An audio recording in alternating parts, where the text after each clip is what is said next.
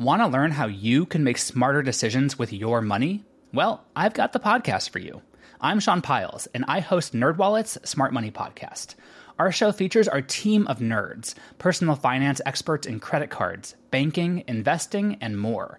And they'll help you make the most of your money while cutting through the clutter and misinformation in today's world of personal finance. You'll get clarity on strategies to help you build your wealth, invest wisely, shop for financial products, and plan for major life events.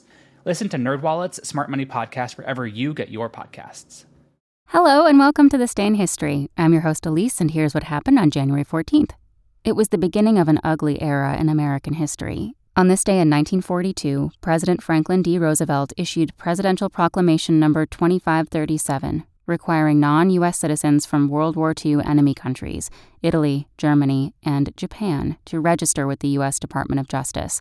The proclamation permitted the arrest, detention, and internment of so-called enemy aliens who violated restricted areas, such as ports, water treatment plants, or even areas prone to brush fires, for the duration of the war.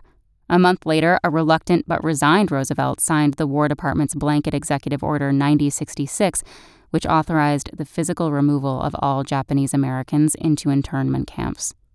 Also on this day in history, in 1784, the Treaty of Paris was ratified, officially ending the American Revolution. In 1970, Diana Ross and the Supremes performed their final concert. And in 1973, the undefeated Miami Dolphins won Super Bowl VII. Thanks for listening. That's all for today in history. Make sure to rate, review, and subscribe on Apple Podcasts. Tune in tomorrow to learn a little bit more about the world around you. And of course, have a great day.